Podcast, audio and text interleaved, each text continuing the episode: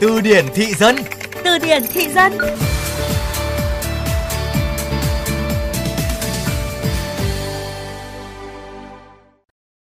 Thằng Nam vừa cưới được con gái nhà đại gia thành trạng vương thật rồi. Đàn ông đàn an gì mà chấp nhận làm trạng vương thế?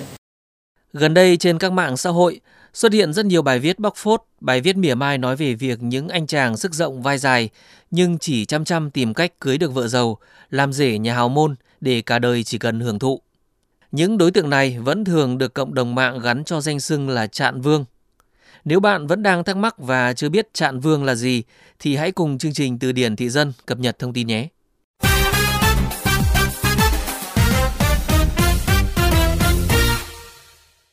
Thực ra chạn vương là một từ ghép, trong đó chạn ở đây là cái giá bằng gỗ, tre, nhựa, kim loại, vốn được sử dụng để đựng bát, đũa, song, nồi, những vật dụng trong nhà bếp.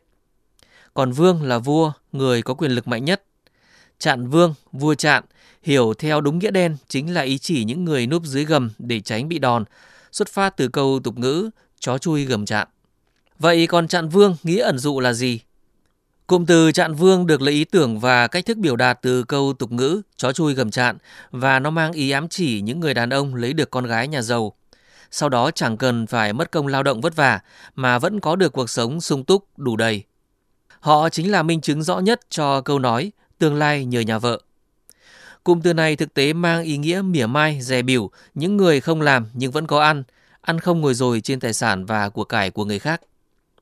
Những người đi ở rể đôi khi cũng bị coi chung là chạn vương bởi người xưa mặc định đi ở rể nghĩa là cậy nhờ gia đình nhà vợ.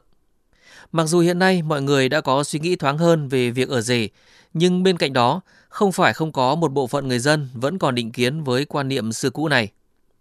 Thực tế cho thấy phần lớn mọi người đều áp đặt danh xưng chạn vương cho tất cả những anh chàng đi ở rể, cậy nhờ gia đình vợ mà không xem xét khách quan vấn đề từ nhiều phía.